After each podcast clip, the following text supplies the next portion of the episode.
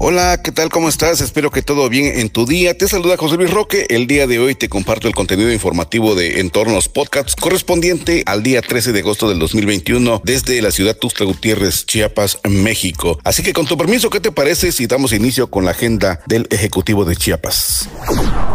Al presenciar la apertura de la Bocabarra en Santiago en la comunidad La Conquista del municipio Pijijiapan, el gobernador Rutilio Escandón Cadenas subrayó que además de cumplir una añeja demanda de las mujeres y los hombres pescadores, con esta obra se contribuye al óptimo aprovechamiento de los sistemas lagunarios para fortalecer la producción pesquera, la cual representa una de las actividades económicas más importantes de la región. Por su parte, el delegado federal de Programas Integrales de Desarrollo en Chiapas, José Antonio Aguilar Castillejos, enfatizó que además de abrir esta bocabarra a favor de distintas uniones de pescadores por parte del compromiso, es que los apoyos del Bien Pesca lleguen de manera directa, por lo que hoy se benefician a 1.676 pescadores de esta región con 7.200 pesos cada uno. Además, se otorgaron concesiones de pesca a sociedades cooperativas pesqueras que tenían años solicitando estos permisos.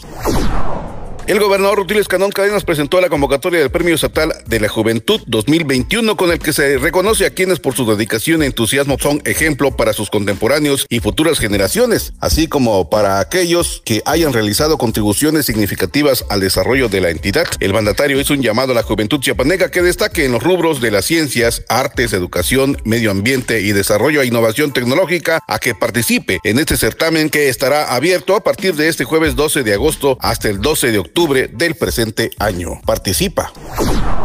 El gobernador Rutilio Escandón Cadenas inauguró la pavimentación con concreto asfáltico del camino de acceso al cuartel de la Guardia Nacional en el municipio de Huehuetán, donde aseguró que esta obra beneficia directamente a dicha institución, pero realmente abona al cuidado de la seguridad de toda la región. Acompañado del coordinador estatal de la Guardia Nacional, Jerónimo José Antonio Noé Valdés López, el mandatario mencionó que este cuerpo de seguridad propuesto por el presidente de México, Andrés Manuel López Obrador, ayuda de gran manera a la entidad. Por ello, su gobierno se suma con gusto a este proyecto realizado con ahorros que se generan del presupuesto.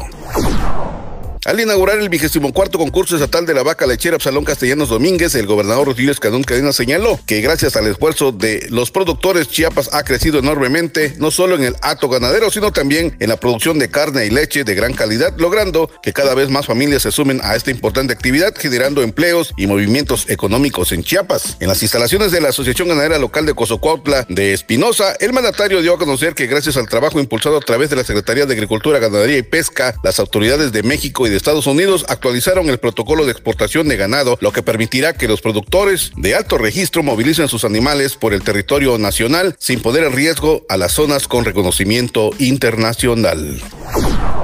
En otros aspectos, te platico, Eduardo Ramírez Aguilar, presidente del Senado de la República, presentó un informe de actividades legislativas correspondientes a su gestión como presidente de la mesa directiva durante el tercer año del ejercicio de la 74 cuarta legislatura, en donde destacó que una vez sentadas las bases de la transformación, se deje atrás la polarización para dar paso a la conciliación y unidad nacional. Desde la Cámara de Sicontenca, antigua sede del Senado, Eduardo Ramírez ponderó que Chiapas siempre ha estado presente en los momentos estelares de la historia de México y ahora en la cuarta transformación no es la excepción. El legislador chapaneco enfatizó que durante su gestión al frente de la Cámara Alta prevaleció el ánimo de respeto, libertad, tolerancia y madurez en medio de la pluralidad política al interior de la Cámara. En otros aspectos, la vacunación contra el COVID-19 a mayores de 18 años se extiende a más cabeceras municipales de Chiapas. A partir de este viernes 13 de agosto, la inmunización universal llega a Comitán de Domínguez, Palenque, San Cristóbal de las Casas, Tonalá y Villaflores, todas ellas ciudades principales de cinco distritos del sector salud.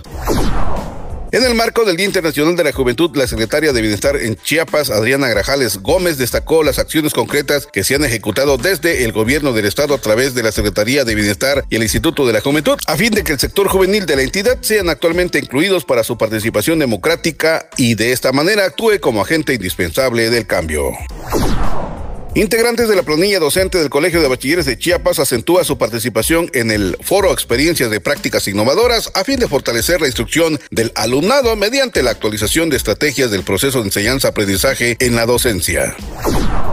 Y en la línea del COVACH, en el marco del Jueves de Salud, el Colegio de Bachilleres de Chiapas llevó a cabo la conferencia virtual Medidas Preventivas en el Hogar y durante el traslado a la escuela, dirigida a docentes, personal administrativo, estudiantes, madres y padres de familia, con el objeto de implementar acciones y protocolos para el próximo regreso a clases.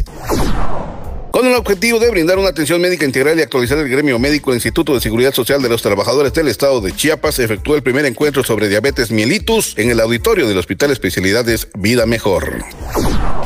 Y por último, este miércoles se llevó a cabo la instalación de la mesa de trabajo del comité organizador para la realización de la novena feria de turismo de aventuras más importantes en México y Latinoamérica, ATMEX, Adventure Travel Network 2021, a realizarse en Chiapas, teniendo como sede la ciudad Tuxtla Gutiérrez del 8 al 10 de diciembre.